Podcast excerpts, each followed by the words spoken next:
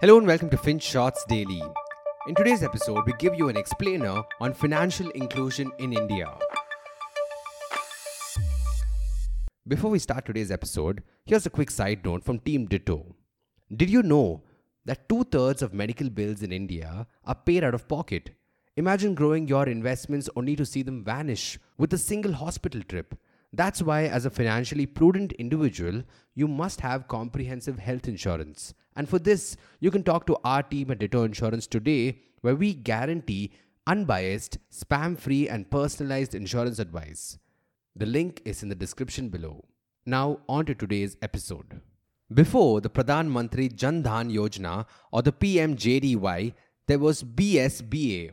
See, a little over a decade ago on Independence Day, Prime Minister Manmohan Singh made a bold statement. He said, quote, it will be our endeavor to ensure all households benefit from bank accounts in the next two years. Unquote.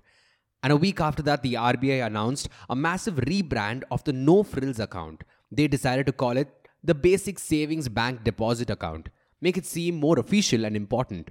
Now think of these as the plain vanilla accounts. They have simplified KYC norms, they need no initial deposits, they have no minimum balance compulsions, they're basically simplified versions of regular bank accounts. Simple enough to attract the unbanked Indian population. And there was a massive push for financial inclusion back then. Bank accounts were being opened left, right, and center and had doubled to 10 crore rupees between March 2010 and 2012. The establishment felt that a rebrand would get banks to step on the pedal and open even more accounts. Then came 2014. The government changed, and with it, another rebrand. The BSBDA became the Pradhan Mantri Jan Dhan Yojana, or the PMJDY, and the efforts for financial inclusion took on a greater frenzy. In the past nine years, the number of bank accounts under the scheme has topped 50 crore rupees. Yes, we're still not at 100% banking inclusion, but there's progress. Even if banks bicker about the fact that it's quite expensive to maintain these accounts and are not enthusiastic about it, things are picking up. One reason for this is that the most subsidies doled by the government are now linked directly to Aadhaar cards and bank accounts. It's a direct benefit transfer or a DBT, and people aren't really left with any other alternative if they want to get their due.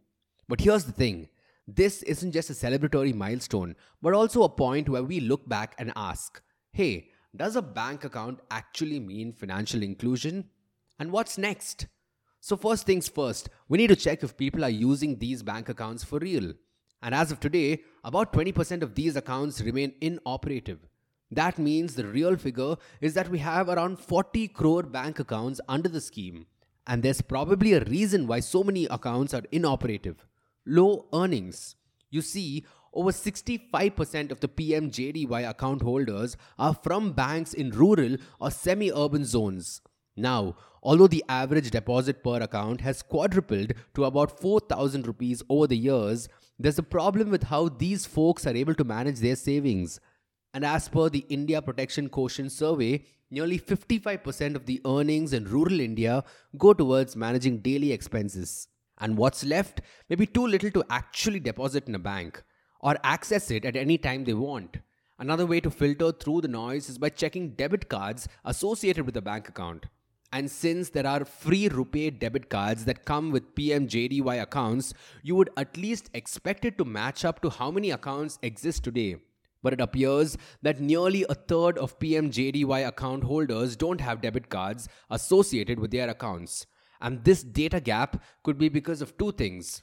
Account holders might not be coming back to renew their existing debit cards, or they may also be refusing to opt for debit cards that come with their accounts simply because they cannot or are unable to use them. And this is a bit of a problem because the usage of cards can indicate financial literacy as well. It's a much needed precursor to inclusion because these cards even carry features such as an accident insurance cover Without awareness of these benefits, people are missing out. So that hurts inclusivity too. And finally, financial inclusion also includes access to credit facilities.